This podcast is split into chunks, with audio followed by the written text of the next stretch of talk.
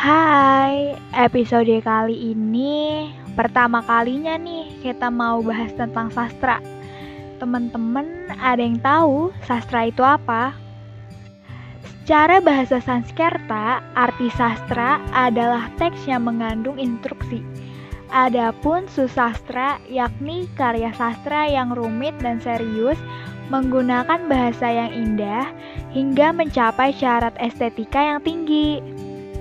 Jadi, sastra bisa diartikan sebagai ilmu yang berkaitan dengan bahasa.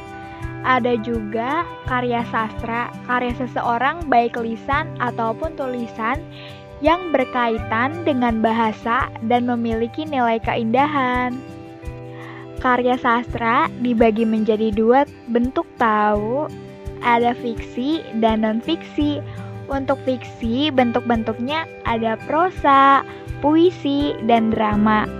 Untuk non-fiksi, ada biografi, autobiografi, esai, kritik sastra, dan masih ada banyak lagi. Sebetulnya, karya sastra seperti prosa atau puisi juga berkembang menjadi karya sastra yang lain, seperti romance, cerpen, dongeng, novel, pantun, legenda, hikayat, dan masih banyak lagi loh jenis lainnya.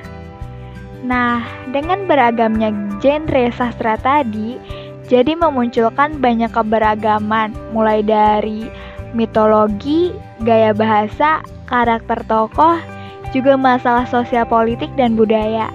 Karena Keberagaman Indonesia juga yang membuat banyak karya sastra yang lahir dari sastrawan daerah dengan ciri khas dan karakteristiknya tersendiri. Mungkin sampai sini dulu ya bahasan kita tentang sastra. Tunggu episode yang akan datang lagi dan akan kita kenali lagi tentang sastra yang ada di Indonesia.